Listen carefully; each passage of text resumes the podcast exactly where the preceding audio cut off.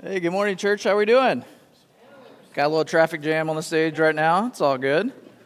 Thanks, Ace. Thanks, Lyle. We're going to be in Colossians chapter 1 this morning. So if you got your Bibles or device, however you're looking at God's Word this morning, that was really loud. Um, we can go to Colossians chapter 1. We're going to be continuing uh, in our prayer series called Draw Near. And we're going to look uh, this morning at a prayer of Paul for the Colossians uh, and what he was praying for them, and in essence, is praying for us. And so, uh, Adam, he's out uh, doing a little anniversary trip with his wife. So let's pray for them that they get uh, time with each other, get refreshment, and all that they need. Uh, and we'll jump into what we're going to do here today. So let's pray. Lord, we pray that you would meet us in this place. That we wouldn't just learn about prayer, though that's important, but that we would learn how to actually pray uh, that the things we hear this morning would encourage us to pray, uh, to seek you, uh, and to seek the benefit of others. It's not always prayers for us, but the importance of intercession and what we're praying on behalf of those around us, especially our church family. So, Lord, would you speak to us today and remind us how to pray? In Jesus' name, amen. So, right here we get the introduction of Colossians 1, uh, and I think we're like really tempted to read this introduction and just skim right over it, right? I mean, is there anybody out there that reads introductions to books? Anybody would be willing to raise your hand and say, "Oh yeah, I don't skip that part." Okay, there's like a few, right? So I think my hypothesis is true that most of us don't read that. We just jump straight into the story or whatever we're reading, right? We're like, ah, introduction, that guy's, that's probably helpful, I guess, whatever. I'm just going to jump straight into this because I need to know what's going on. I need to know what to do. I need to know maybe how I fit into this story or what's going on. And so we just fly past these introductions. And I think it's, it's true in these opening parts of the, of the Bible and opening part of Paul's letters. He's always modeling this, not always, it's nine out of 13 letters that he models this, this prayer of thanksgiving uh, to the people that he's writing to. And it's not just a formality, it's not just an introduction it, actually sets up the whole book. Did you know that's what the introductions were for in books? Is they actually set up the whole thing and like tell you what they're going to do and why they're doing it, where it's going. Those are helpful. And the same is true here with with Paul in his letters and his introductions. He's writing to us and he is showing us what he wants to pray on the behalf of this church, but also what he's going to speak to them the rest of the letter. So let's read in Colossians 1, uh, starting in verse 3, and then we'll go to 14. Now, here's what Paul is writing to the Colossians. We always thank God, the Father of our Lord Jesus Christ, when we pray for you, since we've heard of your faith in Jesus Christ and of the love that you have for all the saints, because of the hope that is laid up for you in heaven. Of this you have heard before in the word of truth, the gospel which has come to you, and as indeed in the whole world it is bearing fruit and increasing, as it is also it does amongst you, since the day you heard and understood the grace of God in truth. Just as you learned it from Epaphras, our, our beloved fellow servant, he is a faithful minister of Christ on your behalf and has made known to us your love in the Spirit. And so from the day we've heard, we have not ceased to pray for you asking that you may be filled with the knowledge of his will and all spiritual wisdom and understanding, so as to walk in a manner worthy of the Lord, fully pleasing to him, bearing fruit in every good work and increasing in the knowledge of God, being strengthened with all power, according to his glorious might, for all endurance and patience with joy. Give th- giving thanks to the Father who has qualified you to share in the inheritance of the saints in light. He has delivered us from the dominion of darkness and transferred us to the kingdom of his beloved Son, in whom we have redemption and the forgiveness of sins. This is the word of the Lord. Thanks be to God. As we look at this passage uh, in the introduction here, I, I really want us to see what is the, the crux or the center of what Paul is praying for the Colossians. And it's the gospel. This is a gospel centered prayer that he has for the Colossians that what the Lord has done in him through his gospel, he will continue to do through them, and he prays specific things around what that looks like. And so, right here, we see the center of what he is doing is the gospel. He's praying around it, what it does in our lives, and what he wants it to see happen in the lives of the Colossians. So, three things that we'll see this morning in this passage. First is if we're not experiencing the grace of God daily, we will not ask God to do this in the lives of others. Uh, second, gospel prayers lead us to hearts that are thankful for all God has done and is doing in the people around us. And the third thing we'll see today is gospel prayers produce fruit in the lives of others. And so it seems simple, but yet so effective and so profound because the gospel is so deep. We're never going to um, run out. We're never going to exhaust it. We're, we're going to keep looking at it like a multifaceted diamond, finding different uh, things that we've never seen before or experienced. Uh, we were joking with the guys in the back. He's like, Are you going to preach your gospel sermon again? Yes, I am. Like, when I get up here, this is what you can expect from me. It's going to be rooted in the gospel of Jesus Christ, but there's so many avenues, so many facets, so many things to explore within the gospel of Jesus Christ. And so, as we start out the gate here, we need to look at, and I'll show you where he roots it in the gospel, and it's really in verses 5 and 6. It says, Because of the hope laid up for you in heaven, of this you have heard before, the word of truth, the gospel, which has come to you, and indeed the whole world, it's bearing fruit and increasing. Also, it has amongst you since the day you heard it and understood, the grace of God in truth. That is the center of Paul's prayer for them. He is so thankful that the Lord has revealed the gospel to them, that He has saved them, and since the day they've heard it, they started to grasp and understand the grace of God that actually affects their everyday life. That this gospel is not just something that saved them and was an entryway into faith, but that the gospel is the same thing we grow deeper in our faith, and it will be the thing that brings us home to glory. And so he's praying for this depth of the gospel, this understanding of the grace of God since the first day they heard it, would continue to increase and bear fruit amongst them. So we've got to be really clear on what the gospel is, right? Because we could say gospel, gospel, and it's almost like it, it loses its impact or loses what it means. So, a simple definition that I like to use for the gospel is based out of 1 Corinthians 15 1 through 4. And so you can read that later and check my definition and see if you think that lines up with that. So, out of 1 Corinthians 15 1 through 4, this is where I see the gospel. The gospel is good news for those who recognize their need of who Jesus is and what he's done in saving them. Seems pretty simple, right? The gospel is good news for those who recognize their need of who Jesus is and what he's done in saving them. So let's look at this definition. Uh, the gospel is primarily news, right? We know that, right? We know the gospel means good news. The Greek word evangelion uh, could have been used in a lot of ways in the culture back then, but one of the ways that it was, was used was a herald leaving the battlefield. If he's coming back to your village and you want to know whether you won or not, or whether you're about to get oppressed by the other people who are trying to take you over, one way you knew you won was the herald came back into town screaming, Evangelion, Evangelion, good news! We get to be our people, we get to be free. The people have gone and fought on our behalf, and now we're receiving all the benefits of their victory that we get to be a free people, and our people in our village here right now were saved. You see that?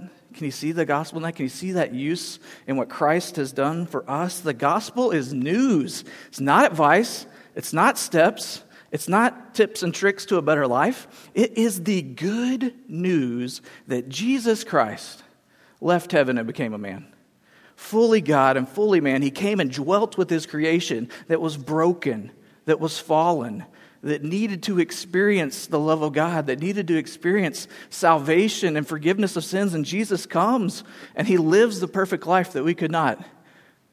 He perfectly fulfills the law where we fall short. And then, not only that, he goes to the cross and he dies a sacrificial death in our place. He takes our shame, our brokenness, our sinfulness, all of it, all the weight of sin on the shoulders of Jesus Christ because he can bear it and we can't. And he dies in our place, a real death.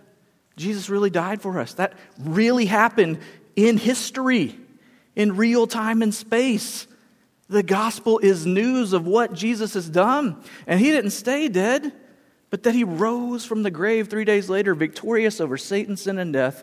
And for those who would put their trust in him for salvation, we have eternal life in a relationship with God. Amen? All right, we know this, right? But who is Paul writing this to? You can interact with me if you want to. You can say it. I won't get upset. Who is Paul writing this to? The Colossians. That's very good. That's what the book is called. Y'all man, y'all are quick. Y'all are sharp.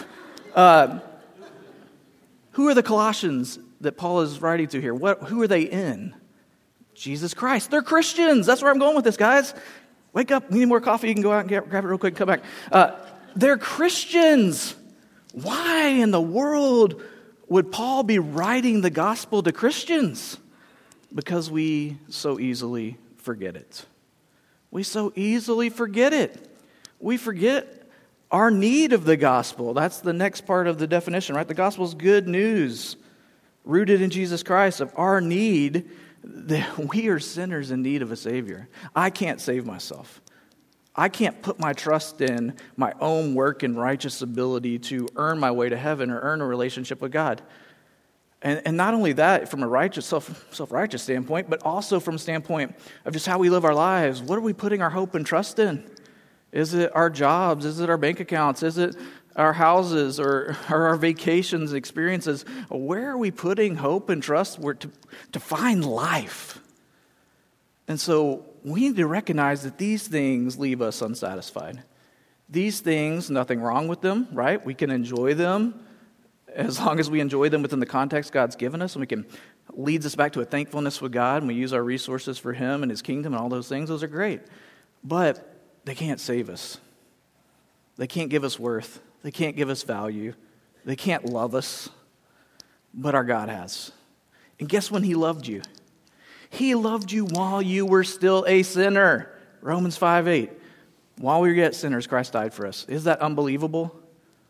I mean, He died for us when we were at our worst. And this is the God who has saved us. This is the work He's done on our behalf for those who recognize this deep need that I've been trusting in so many things to save myself, yet I can't possibly do it. Who can deliver me from this body of death? Thanks be to Jesus Christ.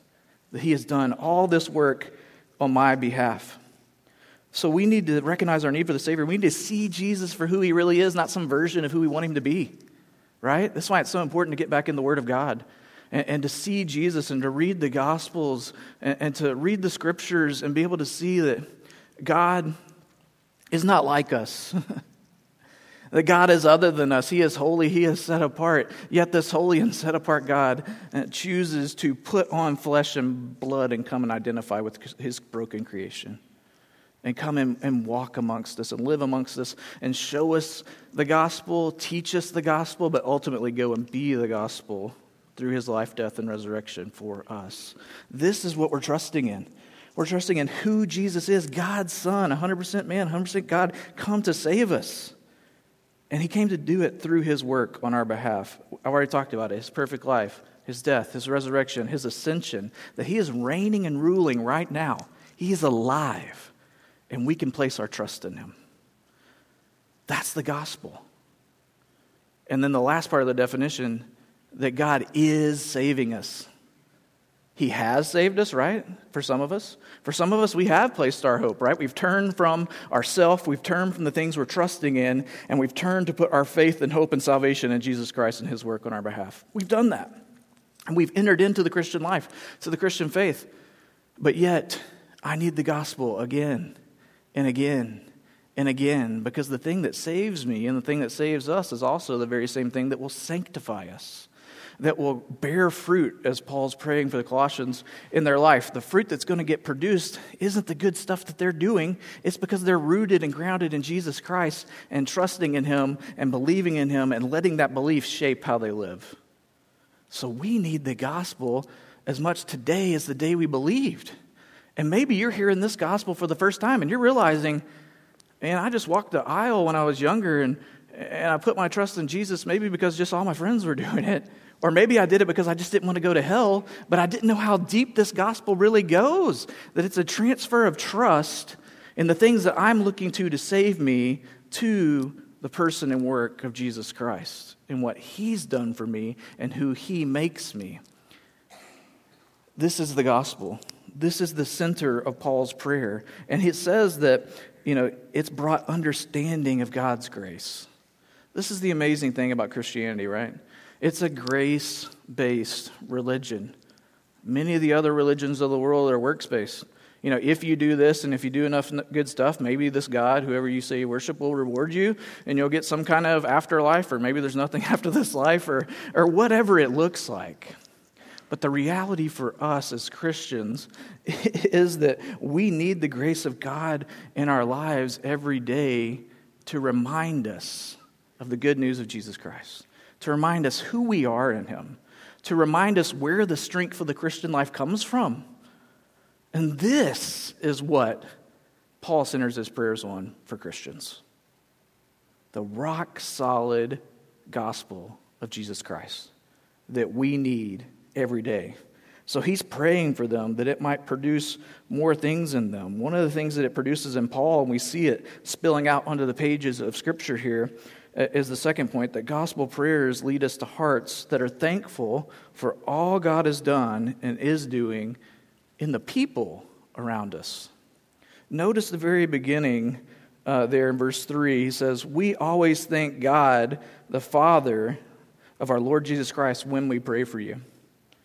So when he starts to talk about their faith in Jesus Christ that is producing love for the saints because it's anchored in the hope of heaven, when he's saying that, he's not giving a pep talk to the Colossians, right? Like, we can skip that first part where it says, like, you know, hey, thanks be to God for all these things. And we can just say, hey, we're thankful that you're doing this. We're thankful that you are pretty awesome Christians. This is not a pep talk to the Colossians. This is because Paul's centering his prayer on the, on the gospel, this is a overflow of a thankful heart of gratitude in what God is doing in the lives of others. Not what these people are doing on their own, because apart from Christ, we can do nothing. But because they are abiding in Him and abiding in salvation, these are the things that are being produced, and it leads Paul to a outburst of thanksgiving. Outburst of thanksgiving on their part. You know, sometimes I think when we're talking with people and we're seeking to maybe encourage them, sometimes we just care so much about what people think about us, we just try to puff them up and tell them how awesome they are, right? Do we do this? Is it just me? And sometimes I want these people's affirmation and I want what they can give me, which is selfish love, right? I just want what you can give me, but I'll puff you up and be like, oh man, you're so awesome. You did this, you did that. Da, da, da, Paul's not doing that here. He's not puffing up the Colossians in their faith and what's being produced through them. He is thankful to the God who's doing the work. So I had a friend uh, when I was in Little Rock, Arkansas, one of the elders of my church that I worked at. And you know what? He used to text me every now and then, just one little line. Gosh, I hope he listens to this. Um, remember, you're not awesome.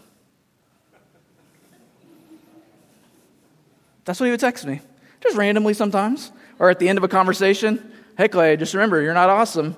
Now, that sounds like guys being guys and just putting each other down, right? But, but Rick is doing something very intentional there. He's reminding me the things that I think are awesome about my life are not because I'm awesome, it's because I have an awesome God who's working through me. He's thankful to God for what he's doing in my life, and his odd way of encouraging me through that was, You're not awesome. And that actually didn't lower my self esteem or make me feel horrible, but, but it reminded me to stay humble. It reminded me to be thankful to God of what he is producing in my life. We all need a Rick Hatfield in our life to remind us that we're not awesome. So text somebody that today and but, but give them some context because you've never done that to them before. Because they're going to be like, holy cow, this guy went to church today and this pastor told him to text them, they're not awesome. Man, what kind of church? That's so discouraging. Please give them some context if you do that. Um, but I appreciated, I appreciated Rick's heart for me, not to puff me up in my own awesomeness, but to point me to the one who's producing it. And that's what he does here in this prayer. He is thankful to God in some very specific ways. We see in verse 4 and 5 that he is thankful for giving them a faith in Jesus Christ that's manifested itself for a love for all the saints because of their future hope of heaven. So, because they have this gospel and Jesus coming to save them, a future hope of a heavenly home, their hope is no longer in this world. Their identity is no longer in how awesome they are, but how awesome their God is. And because of this, the product, some of the fruit of the gospel that's been born in the Colossians' life, is love for the saints. Isn't this what Jesus said we would be known for? Right? They will know that we are Christians by our love. If we look around the church today, do you think that the world would know we are Christians by our love? Just a question.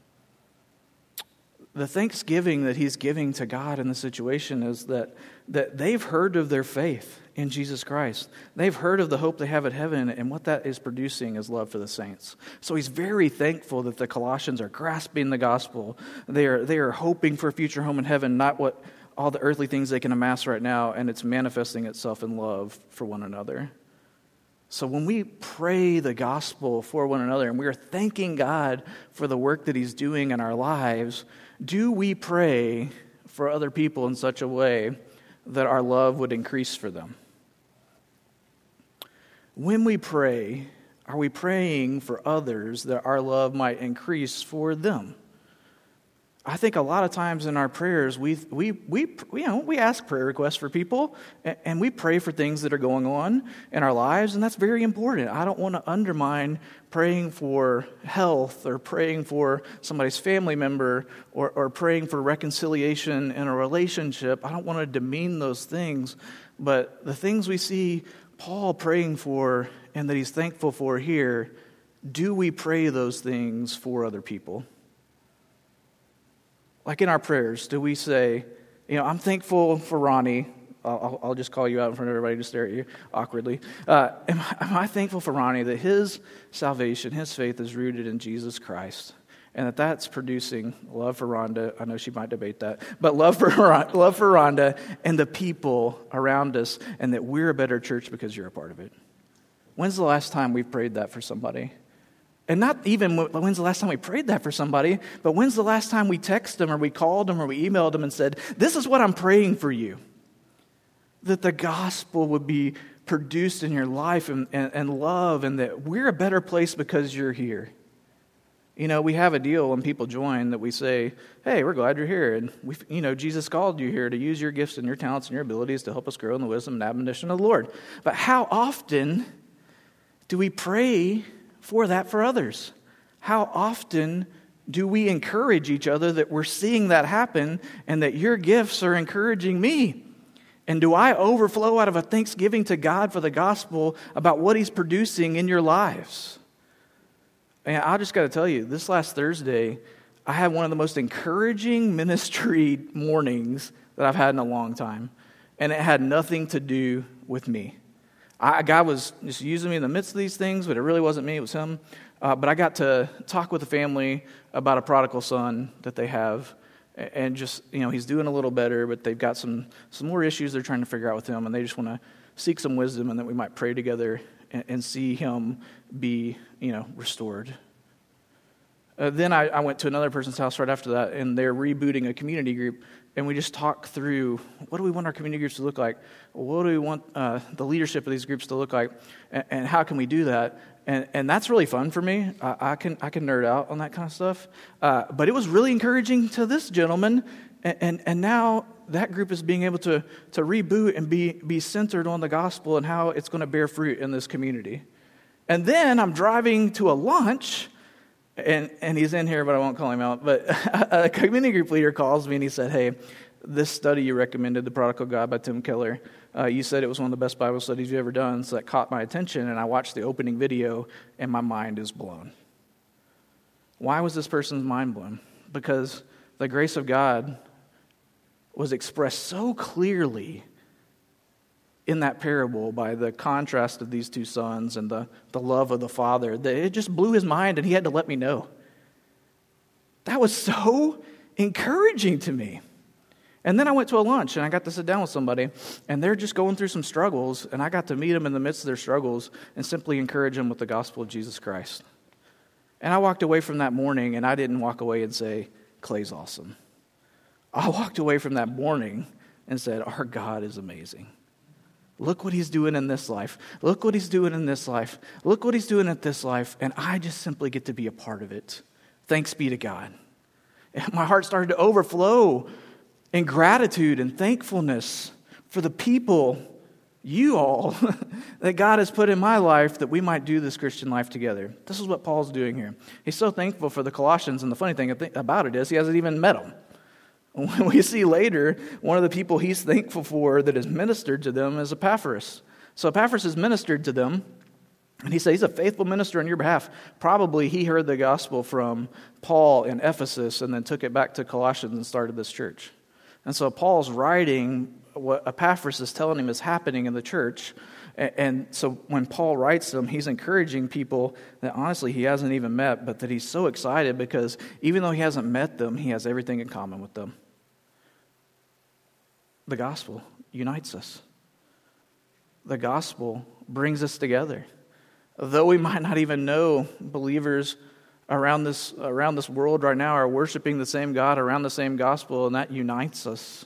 And so Paul writes, and he's thankful for Epaphras, and that made me think when I was reading this this week man, I need to go back and thank the people that administered the gospel to me. You know, you know, out of the overflow of what God's doing in my life, I need to go back and not forget the people who shared the gospel with me for the first time. You know, I, I believed at a young age, at, at four years old, in a backyard Bible study at my parents' house of the Christian college that my dad was attending at the time. And they were doing a backyard Bible club, and, and, these college students were sharing the gospel. And I remember coming inside, and I remember kneeling down with my dad at the piano, uh, little piano bench in our, our house and praying to receive the Lord into my life.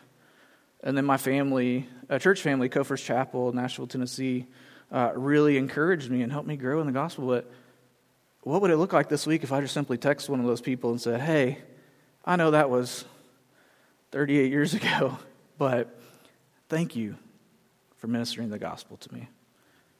And maybe that person that did that for you has gone and been with the Lord, but the reality of the nature of the gospel and needing it every day is that our, we need an ongoing need of the ministry of the gospel in our life today. That there's people maybe amongst us who are walking with us and they're ministering the gospel to us. And what if we just took a moment this week and sent a text or a call or grabbed lunch with somebody and just let them know how thankful we are that they're in our lives? The ministry of the gospel that they're presently giving us. Paul moves on and he starts to look at how the gospel prayer that he's praying produces, he wants to see fruit produced in others' lives. So when Paul's praying the gospel for them, he prays that it continues to bear fruit in verse 6 and verse 10. It says the gospel has been bearing fruit in them since day one when they heard and believed the gospel and understood the grace of God. And then verse 10 says, Hey, I'm, I'm praying that the gospel bear fruit, that you would walk in a manner worthy of the Lord, fully pleasing to him, bearing fruit in every good work, and increasing in the knowledge of God. What a prayer, right? I mean, some of us are like, look, I'm scared to pray the gospel because I can't pray like that. Well, you can rip off Paul's words here if you want to and just pray that for somebody else. That's the great thing about Scripture. We can pray Scripture, it's okay. Uh, but what does it look like for us to be like Paul and pray that the gospel might take root and produce fruit in others' lives? And so, as he's going through this, he is praying for them to walk in a manner worthy of the, of the gospel of Jesus Christ. That sounds very lofty, sounds very high, sounds almost unattainable, right? But he goes into the specifics of what that looks like in the next verses. He goes into verse 9 and he prays for God's wisdom and that God's wisdom would inform how they walk. Or we could say it this way what we believe and what we cultivate in our hearts, that is what's going to, the fruit that's going to get born in our everyday life. That what we believe is going to influence and shape how we walk, or what we believe is going to shape what we do. And so, if we're not constantly coming back to the gospel of Jesus Christ and asking it to bear, asking the Holy Spirit to work in our hearts and to bear fruit in our lives, and so we read Scripture to connect with the Lord, but we also read Scripture to be reminded of the gospel and who we are in Him, that we might go and live in light of it today. We pray that God would produce fruit of the gospel in our lives and the lives of others so that we can see more people, as he says at the end of the passage, transferred from the dominion of darkness to the kingdom of light, the kingdom of his beloved Son. So we pray on behalf of others, and we do this a lot, right? We intercede for people, we pray for their needs, and again, praying for those needs are important. But when was the last time you prayed for the gospel to bear fruit in someone else's life? I felt very convicted by all of this this week. Uh, and I think that's why the Lord let me have some interesting experiences this week. Uh, but when He prays for this fruit to be produced, uh, the first thing He prays for is in verse 9 is that we must be filled with all the knowledge of His will and all spiritual wisdom and understanding. Again, that sounds pretty lofty. What does that mean? Well, the problem with the Colossians is that they are being led away by a heresy and a special knowledge that's beyond the gospel. So he already knows that when he's writing to them. Again, remember the introduction tells you about what he's going to write in the rest of the book. So he's grounding them and asking that their wisdom and their knowledge would be filled with the will of God. What's the will of God? That we would believe in his son. That's the general will of God. I can tell that for every single person here or anybody watching online that the will of God for your life is that you would believe in his son and let the gospel take root in your heart, that it might produce fruit in your life. I can just say that for everybody. This is the will of God. This is what he desires from us, and this is what Paul desires for the Colossians, and he's praying that the gospel would produce this knowledge of the will, that they would be rooted and grounded in Jesus Christ, and that from that they would find all spiritual wisdom and understanding. Here's our temptation as Christians the gospel, we're tempted to believe, and I'm, I was tempted to believe this this week as I was preaching, going to preach this sermon that we're tempted to believe the gospel is not enough. We're tempted to believe the gospel is simply not enough. And the fact of the reality as we read Paul's prayer here for the Colossians is it is more than enough. We just haven't grounded ourselves in it. We haven't explored it with all spiritual wisdom and understanding there's more understanding to the grace of God in our lives and how, how it insects our everyday life, how it influences how we do our work, how we relate to one another, how we relate to our marriage, how we relate to our children and parenting, how we're perceived by society around us, how we engage our neighbors. All of those are gospel issues. And if we're not rooted and grounded in Jesus Christ and His gospel, all those things will not be influenced by it. And so Paul is praying for the Colossians that the gospel would bear fruit in their life that produced wisdom and understanding in how they lived their lives, how they walked worthy in the manner of Jesus Christ. He goes on and says in verse 10 that what we believe is going to shape what we do. What we believe is going to shape what we do. And we just talked about that. Uh, that the problem is that we want to depart from the gospel and to try to believe something else. And, and if we aren't rooted and grounded in it, so many other things that the world has to offer, the temptations of our heart, will, will creep into our minds and our hearts, and they'll start to drive the ship. And before we know it, we'll look, uh, we'll look up and we'll look at the fruit of our lives, and it won't be gospel fruit. It'll be some kind of other fruit some kind of other fruit that'll just fall off the vine and fail and die. But if we abide in Him, He will produce great fruit in us, and it will be gospel fruit. How does this gospel continue to produce fruit in our life? Verse 11 being strengthened with all power according to His glorious might. I love that. His glorious might. So, what he's saying is if we try to live in our own power and ability and our strengths alone, we will not produce gospel fruit. We will produce something, and it might look pretty good for a while, but the lasting nature of that fruit will not be good. And so, what he's asking in this moment is that we would surrender our weaknesses to the Lord. That when we are weak, he is strong. We know that, right? I mean, if I'm told you, if we're, if we're weak, who's going to be strong for you? You're like, yeah, Jesus will be strong for me. And then you walk out this door and you're like, I have no idea how this is going to happen, right? Or you're like, that's the right answer. But then as we go out the door, I'll start, you know, grabbing my own strength again and, and following my own wisdom and understanding. And before you know it, I'm lost. Even though I'm Christian, I'm lost in the life that God's calling me to live because it's not uh, rooted in the gospel of Jesus Christ. And so he prays here that they would embrace weakness and trade our weakness for his strength, that his glorious might poured out through the Holy Spirit, is the fuel for the Christian life. The gospel is the foundation and the root, and the Holy Spirit working in our heart is the fuel and the fire. And will we engage that? Will we engage that space with God around His gospel and asking His Holy Spirit to fill us with strength where we are weak? Will He make us strong and live through us through our weakness? That's very un American. That's very not our culture. Our culture says, you can do it. You can strengthen yourself. You can make it happen. Speak it into existence.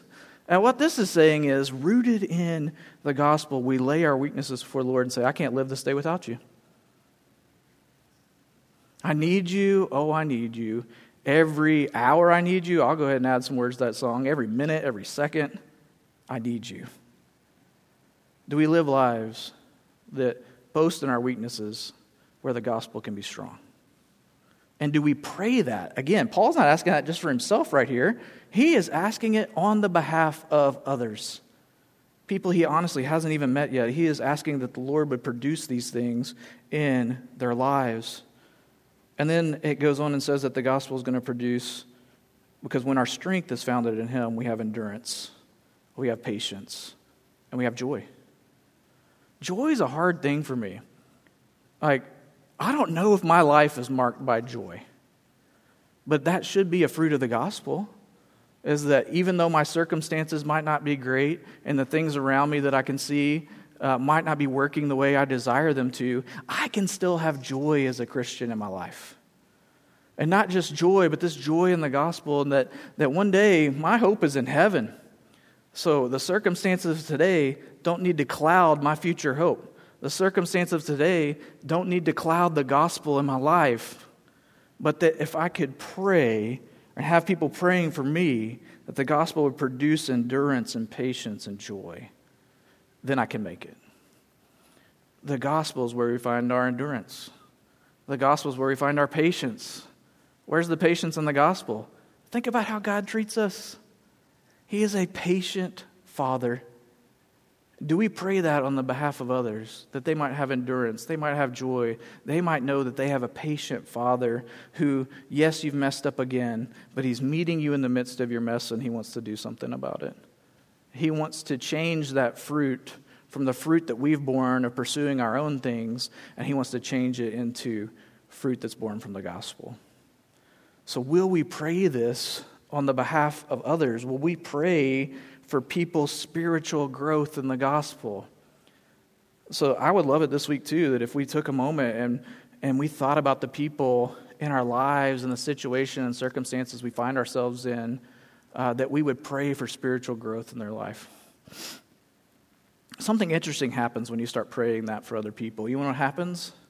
The things that really annoy you about these people, the thing that you really are hung up about these people, sin, seem to like fade away a little bit when you're praying for their good, when you're praying for the fruit of the gospel to be born in them, it changes your, well, first off, it puts our focus on God and what He's going to do, and then it changes our perception of the people around us.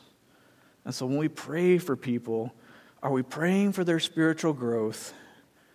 And then inevitably, that's going to change our attitude and perspective towards these people as we want to see Jesus Christ be rooted deeply in their life and that gospel fruit would be produced. You know what's interesting about this list about walking man- in the manner worthy of the Lord that we're going through right here? None of these things we can do. These are all supernatural things that God's going to work through His gospel in the Holy Spirit in our lives. Will we be willing to say, I need wisdom and understanding that comes in the gospel. Will we be willing to say, I can't do it in my own power and ability. I'm going to embrace my weakness in the God who's strong for me. I can't endure this life with all patience, especially, or joy. I can't do that. This is supernatural fruit of the Spirit being born in our lives, and we need to have other people praying for our spiritual growth. Not only that, but we need to be praying for others and their spiritual growth. So, what would it look like this week if we, yes, I'm asking you to contact a lot of people this week, but what if we contacted them and we said, hey, this is what I'm praying for you, that the gospel would bear more fruit in your life? How encouraging would that be if you received a text from somebody or a call this week, they said, Hey, I'm praying for patience and endurance and joy in your life that's found in Jesus Christ. That would be incredibly encouraging to me. You know, are we, are we going to seek to be those types of people who are praying for each other, encouraging each other? And we're not doing it in some generalized way. We're doing it rooted and grounded in the gospel of Jesus Christ and the fruit that that can produce. So, this is what Paul is doing at the beginning of this letter. He is praying for them that they might, the gospel that saved them might be the gospel that sanctifies them and bears much fruit, that they might be the people of God in the midst of a broken world. This is what we need to be praying for our church and for one another in this season, especially, is that we could get back to the root of the gospel in our everyday life. That we could thank people who've ministered the gospel to us in the past or in the present that we could pray on the behalf of others that gospel fruit would be born in their lives. So I go back to the points that we had today, and then one action item for you this, this week. So the first point was if we're not experiencing the grace of the gospel daily, we will not ask God to do it in the lives of others. So, would we experience and pray for God to stir us up in the grace of the gospel, and may that push us to pray for someone this week that they would be able to experience the gospel daily, and we could thank them for their role and what they've done for us. The second point gospel prayers lead us to hearts that are thankful for God and all He's done and is doing in the people around us. Would we pray for God to help us see what He's doing in the lives of others around us? You know what's interesting about that, too, is it just takes us off the focus of all the things that bothers us about these people. It, it helps us to look for the good in people. It's not even the good in them, but it's the good that Christ is producing in them, it's a good exercise. And can we then reach out to these people and let them know that you're praying for them and you're thankful for them and you're affirming what God is doing in their life? And then, thirdly, the gospel prayers produce fruit in our lives. Would we reach out to someone and say, hey, this is what I'm praying for the gospel to bear fruit in your life, and let them know that you're praying for their spiritual growth? So let's do this this week. Let's engage God in prayer, rooted in His gospel, flowing out to others, that it might produce a thankfulness and gratitude in our heart, and that God might draw near to us as we draw near to Him. Let's pray. Lord, we thank you for the gospel of Jesus Christ. It never grows old. I, I never grow tired of hearing it because I need it every day, every minute, all the time. Please forgive my forgetful heart. Lord, I pray for our church. I pray for those listening that you might help them experience the gospel daily. Lord, I pray for our church that you would move our hearts to gratitude and thankfulness, that we look to those around us and we're not just bothered by the things that they bother us with, but that we would look and see the good that you're trying to produce in them, and that we would come alongside you in prayer and thankfulness for what you're doing in the lives of others. Lord, I pray for our church that you would bear much gospel fruit through us. That you might give us, as Paul prayed for the Colossians today, wisdom and understanding to live our lives centered on you. That what we believe would shape how we live. That we wouldn't live in our own power and ability, but lean into your glorious might. And that it might produce endurance and patience and joy and love and all the fruit of the Spirit that we might encourage one another and be a witness to the world. In Christ's name, amen.